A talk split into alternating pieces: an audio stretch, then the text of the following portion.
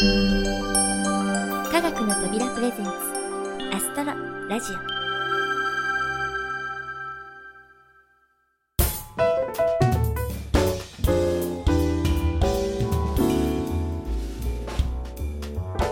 皆さんこんにちは土屋ゆ子です。このアストロラジオ今回はいよいよ2桁の最後99回となりました。そこへタイミングのいいお知らせが。10月31日11月1日11月3日の3日間明石市立天文科学館で死後千社秋場所公演が開催されるとのこと。死後千社あるところブラック星博士ありというわけで急遽プロデューサーの小林さんが明石へレポートに向かいました。さまざまな企画を立ち上げ好評を博している明石市立天文科学館の皆さんにお話を伺いつつブラック星博士さんを待ち伏せしようという作戦のようですが果たして成功したんでしょうか？それでは100回直前スペシャル死後戦者秋場所レポートと明石市立天文科学館の皆さんへのインタビューお聞きください。どうぞ。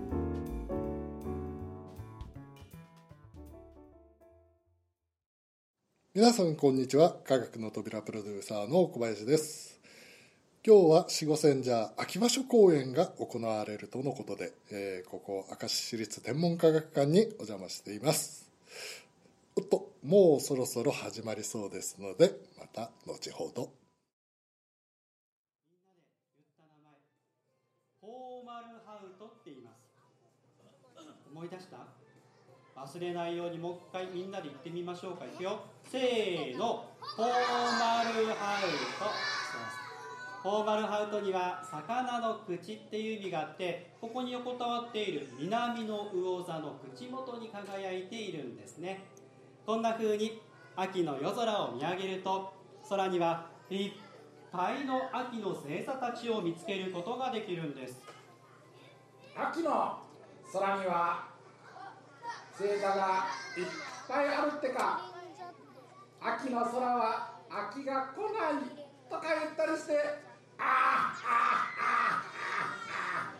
なんだか変な声が聞こえてきましたけど皆さん大丈夫ですか？音楽も怖くなって西の方から怪しい人が入ってきました。ブラック星博士じゃ。プラネタリウムを乗っ取りに来たのじゃ。ほらドンとタッチに。ほらもうちょっと怖がれ。星ぶどうと違う。ブラック星博士。わしはブラック星博士。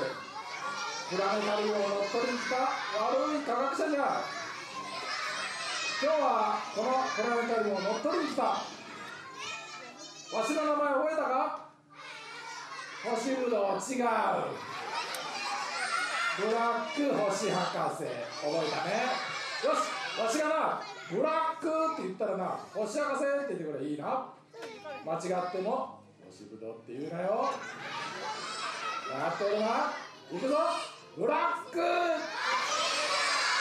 なんでや。打ち合わせもしてへんのにこのお約束。恐ろしいわ四五千社秋場所。さすが安定の面白さでご来場の皆さんも楽しまれていらっしゃいました。そしてやはりブラック星博士現れましたね。というわけでここからは明石市立天文科学館の長尾館長にお話を伺いつつ、えーブラック星博士が偶然通りかかるのを待ちたいと思います。では、えー長尾館長よろしくお願いします。よろしくお願いします、はい。えーアストロラジオ100回目の記念に呼んでいただきましてありがとうございあますえー、長々と細々とやっておりますけれども。そこは突っ込まないんですか？99回目なんですけど100回目は次なんですけどみたいな、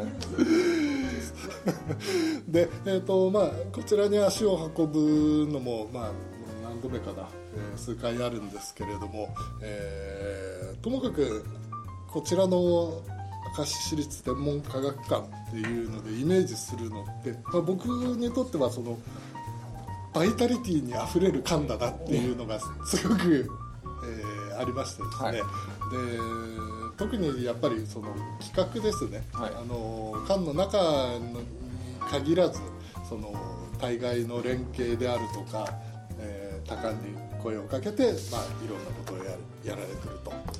でその中でも今今やられてるのが、えー全国プラレアリウムえ巡りえはい。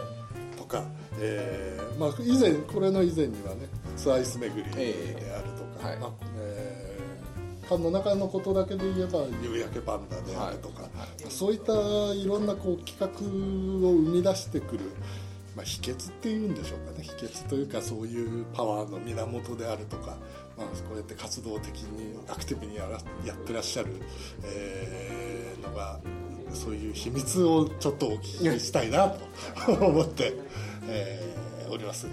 まああの一つ目はですね危機感ですね。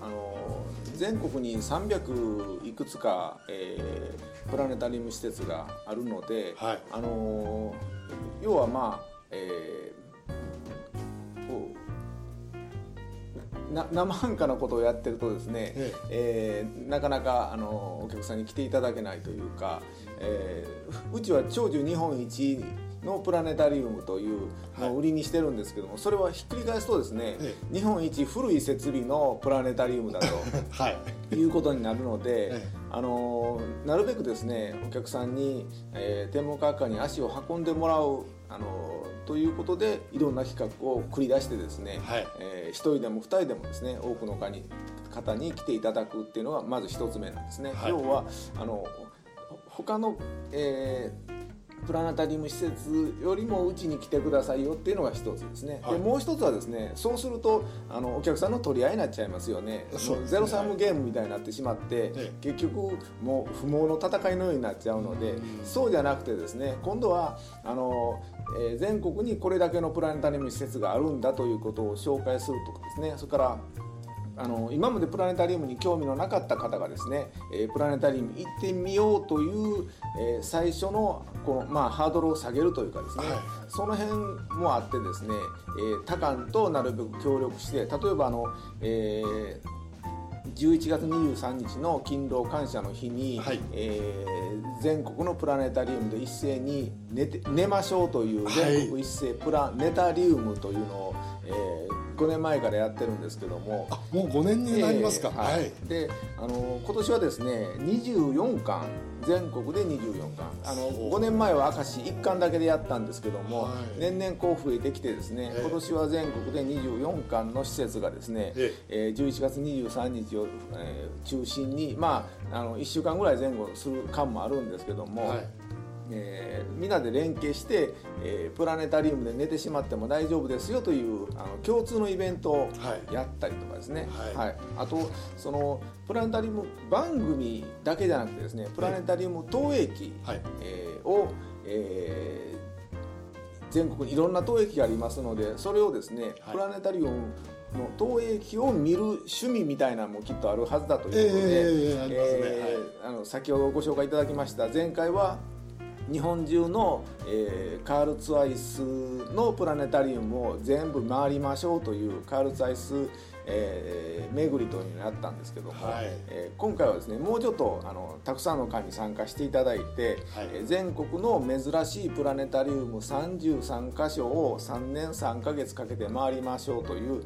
全国プラレアリウム33カ所巡りというのを企画したわけなんですね。はい。はい。ですから一つは、えーまあ、本本音なんですけどもえー他の館よりうちに来てくださいいうのが一つ。で、はい。もう一つはあの全国のプラネタリウム施設をに連携して、えー共通の企画で全国のプラネタリウムに人が来てもらおうといううん。あの目的と。そのはい。2つの目的でいろんなことを今やってるところなんですね。なるほど、まあ、そういったあのイベント系のこともまあ一つなんですけれども、もう一つはやっぱりその、えー先ほども出ましたカール・ツアイス・イエナとえいう、まあ50えー55 5年になりますか、稼働が2万日えということで、ええ。ーまあ、これを多分運営していくのも、えーまあ普通のね、えー最近の構成投影機の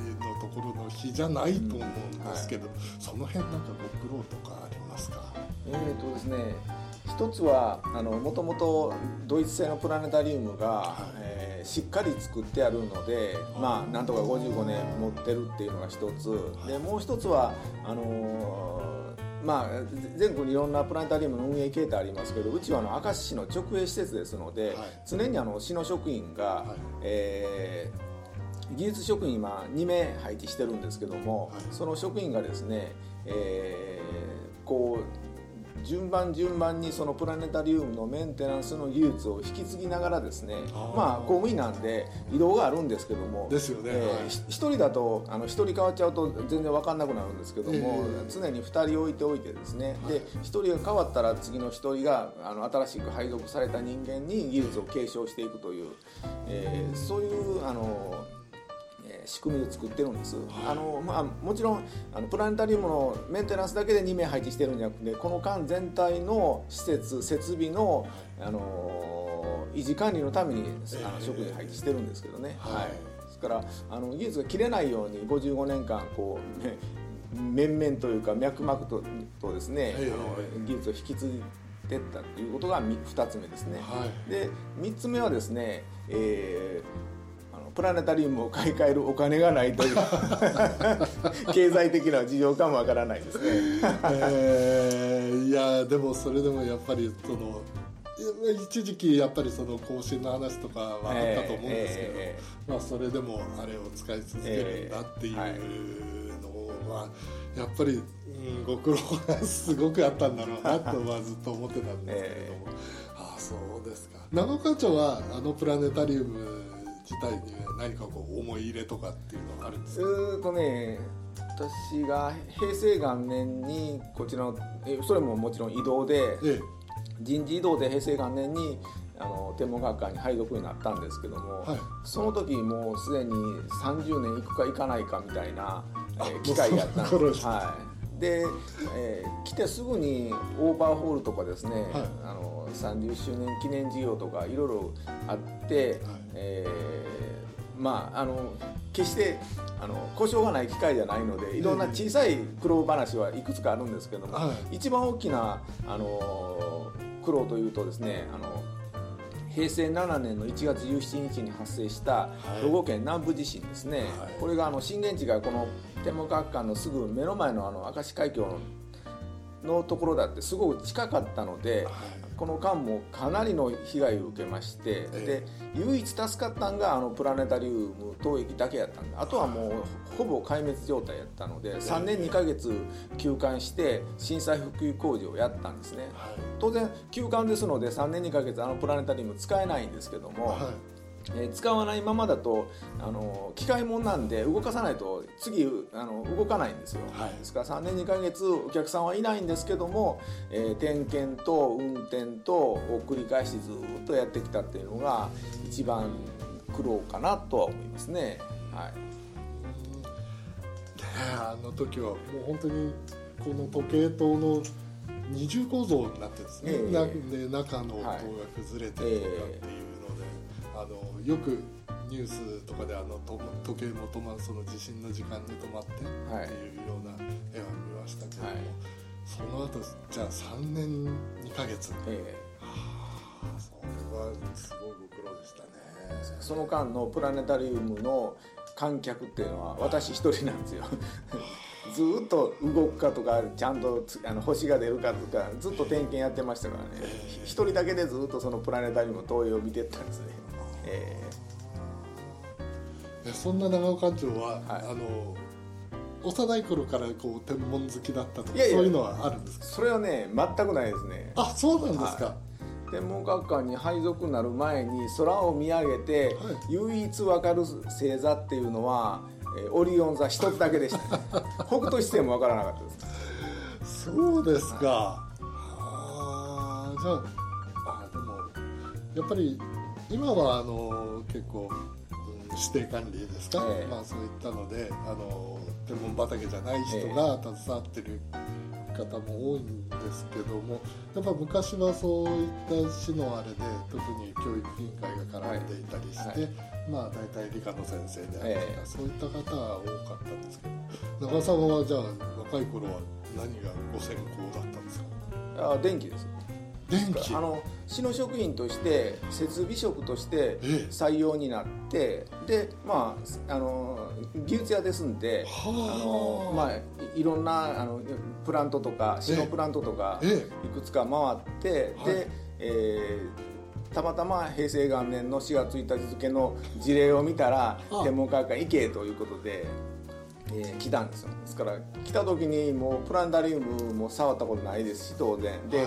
あの星の話もさっき言ったように、ええ。星さんも知らないしみたいなので、そこから、えーじ実際の星空を見に行ったりとかですね、はい。あの星の写真を撮ったりとか、ええ。そこから始まってるんでそれまではまあゼロというかかえってマイナスぐらいですね。一般一般の方より星のこと知らなかったですからね。ああそうなんですか、エンジニアさんだったんですね。まあはですからこんな喋り方が下手なんです。あは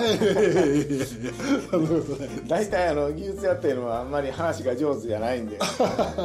インタビューもあんまり得意じゃないんですよね。そんなことないです。ああそうですか。じゃあ結構あれですね。あのプラネタリウム業界の中では、えー、毛色の違うそうですね。はい、あの学園員として採用されてずっと星の解説をやってる人はたくさんいらっしゃいますけどね。あのそういう方とはちょっと違いますね。はい。そうですか。じゃあそういったところからやっぱりこう柔軟な発想が。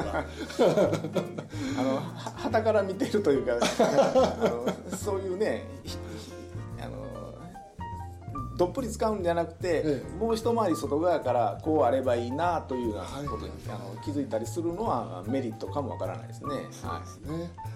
い、まああのおおお金がないな何がないって嘆いててもしょうがないんで最後はもうアイデアですね、アイデアはただなんで、こんなことができないかとかこここはこうした方がいいんじゃないかとかですね、はい。もう最後はあのその辺での工夫になっちゃいますね。はい今後えっ、とまあ私立科学天文科学館の方で、えー、まあなんて言うんでしょうね展望というかビジョンというかこんなことこんな感じしていきたいなみたいなもんがあったらちょっとお聞かせ。まあ、一つはあの今年あのうちのプラネタリウム55年目なんですけども、はい。えーまあ欲を言えばあのプラネタリウムで還暦を迎えたいなとは考うん。えてる。あと5年なんとかこう使っていってですね、あの還暦のお祝いをしてあげたいなとは思ってますけどね。はい。いですね。なるほど。そうかじゃあ別に還暦が迎えられるように。プラネタリウムに赤いちゃんちゃんこを 着せてあげたいなとは思ってるんですけど。それはいいですね、はい。なるほど。じゃあ最後にあの、はい。長渕館長から、まああのそこそこの数の方があのリスナーの方が聞いてますんで。あそうなんですか。はいあのいっぺんに緊張しましたけど、いやいやいやいやあの最後に、えー、館の PR でもあのそういった一般のファンの方へのメッセージでも構わないんで、はい。何かお言葉いただけますでしょうか？あはい。あのー明石市立天文科学館は、えー今年で55周年を迎えます。あの当然、えープラうちのプラネタリウム投影機も、えー開館当初からずっと使ってますので55歳ですね。ですからあの先ほど申し上げましたように、えープラネタリウムとしては日本一古いんですけどもですね、えーそのあの投影機ならではのですねあの星の見え方暖かい星それから、えー肉声で語りかける解説こういう方式にあのたくさんの方が、えー愛着を持っていただけてますので、えーできればですねまだ明石のプラネタリウムをご覧になってない方ですねまだ明石市立天文科学館に、えー来館されてない方ですねぜひあのうちの方に一度足を運んでいただいてですね、え明石市立天文科学館の魅力みたいなのをですね、えー一つでも二つでも見つけていただけたら嬉しいなと思います。ぜひあのお聞きの方でチャンスがあったら、えー、明石市立天文科学館の方に、えー、おはがびください。ということで、えーじゃあ今日長岡館長いろいろ忙しいところありがとうございました、はいありがとうございましたはいどうも。はいあ小林さんではないか。何をしておるのじゃ？この声はブラック星博士。ああああああいかにもわしがブラック星博士じゃ。久しぶりだのう小林さん。ところで土屋さんは元気にしておるか？ええ相変わらず元気ですよ。今日伺ったのはその土屋さんからぜひブラック星博士から100回の祝辞をもらってきてくださいと頼まれたのもあるんです。そうか。仕方がないの。うそれではありがたく聞くがよい。ああああまあそんなわけでアストロラジオ100回おめでとうございます。火星からお祝い申し上げます。火星だけにます。と書いてわかるか？まあしかしいろんな出来事があったの。2009年には世界天文年があってそのネタがいっぱいあったな。それからあアストロ Z とかカットリくんとかおったけど誰だっけ？なんか忘れてしまったような気がするけどなんかその人たちとも随分遊んでもらったような気がする。うんまあ随分昔からいろんなことをやってきて一番記憶にあるのはあれだな。NASA の記録を抜くという NASA のサイトよりもダウンロード数が一瞬だけ取り越えて世界一になったっていうんかな。あれは新聞にも出たしテレビにも紹介されたし大きな騒ぎになったんだな。NASA もきっと思ったであろう情けないとか言ったりしてな。ああああいやしかし大変気分が良い。今年は冥王星が話題になって冥王星が意外に「ハデス」とか言ってな。冥王星プルートはハデスだな。ハデスとか言ってな。まあいろんなことがあったわけだな。あ月にはクレーターがあって月がネタをクレーターとかな。まあいろんなことがあるわけだ。まあそんなわけでこんなダジャレを言いながら楽しくやっておるわけだがこれも全て小林さんそして土屋ゆ子さんこの2人のそばにいるブラック星博士様のおかげじゃ。あっあっああまあこれからも頑張ってやってくれ。というわけで以上をもって祝辞と変えさせていただきます。今日からはこの祝辞をもってアストロラジオの誕生を祝して、うん、祝日にしようかなとか言ってな。あー着地に失敗した。はい。いいでしょうかはい。はい、いやーありがとうございます。これで土屋さんからのミッションも完了と。じゃあ私はそろそろこの辺で。おいおいちょっと何を言っておるか小林さん。アストロラジオが100回続いたのも全部わしのおかげなんだぞもっとわしの偉大さを聞いていくがよい。いやもうちょっと時間が。そうじゃ。100回記念にわしの極みのダジャレ100連発を聞かせてやろう。あっあっあっあそこまでだブラック星博士。いい加減にしろ。小林さんが困っているじゃないか。むむ現れよったな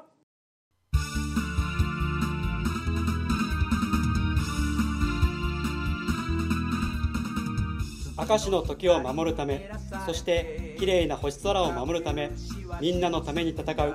私は守護センジャーレッド。青い地球を守るため、良い子の笑顔を守るため、明石の街で戦う。私は守護センジャーブルー。えいこのお邪魔虫どもめ。おいブラック星博士。これから冬になるのにダジャレ100連発なんかやったら寒くてしょうがないじゃないかそんな奴はいつものクイズアタックで懲らしめてやる。望むところじゃかかってくるがよい守護センジャークイズアタック今年12月に金星に到着する日本の金星探査機の名前は何だ？うーん答えは暁んちゃんどうじゃ？残念だったな、ブラック。正解は暁だ。うわーまた負けたのじゃ。くっそー。今日は手を引くが今度はアストロラジオ200回記念でダジャレ200連発をやるのじゃ。ではさらばじゃ。助かりました。守護センジャー災難でしたね小林さん。それからアストロラジオ100回おめでとうございます。これからも天文ファンのために末永く続けてください。ありがとうございます守護センジャーも頑張ってください。はい。では我々はパトロールがあるので失礼します。土屋さんにもよろしくお伝えくださいね。ありがとう四五千じゃプラネタリウムに映し出される。星の話を広める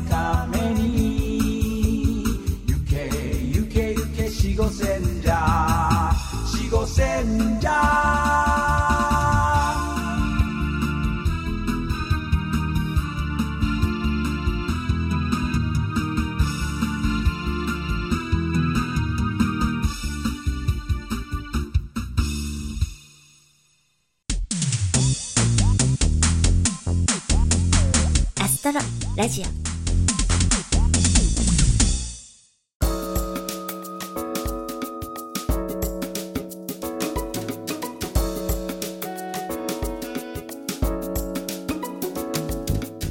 はい。明石市立天文科学館の皆さんへのスペシャルインタビューいかがでしたか？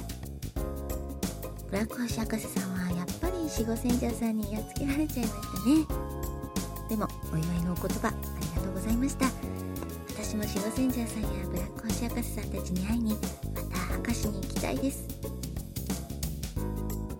さて次回はめでたく100回を迎えるわけですがその後のアストロラジオについて少しお話ししようと思います。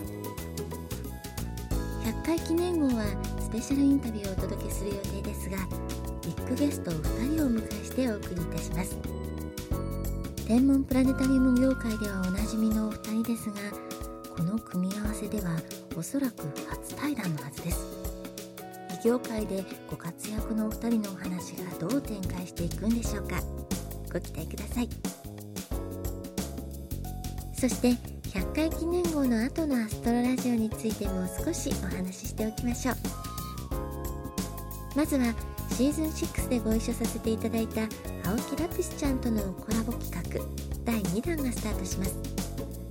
前回はラジオドラマに声優として参加してくれたラピスちゃんですが今回は歌をメインにご登場とのこと。ラピスちゃんの歌と天文がどうコラボレーションしていくんでしょうか。楽しみですね。もう一つはこちらもご好評いただいたアストロリーディングライブラリー。つまり朗読コーナーが復活私も久々の朗読企画に気合が入っています。朗読タイトルなど詳細は次回以降お知らせしますのでこちらもお楽しみに。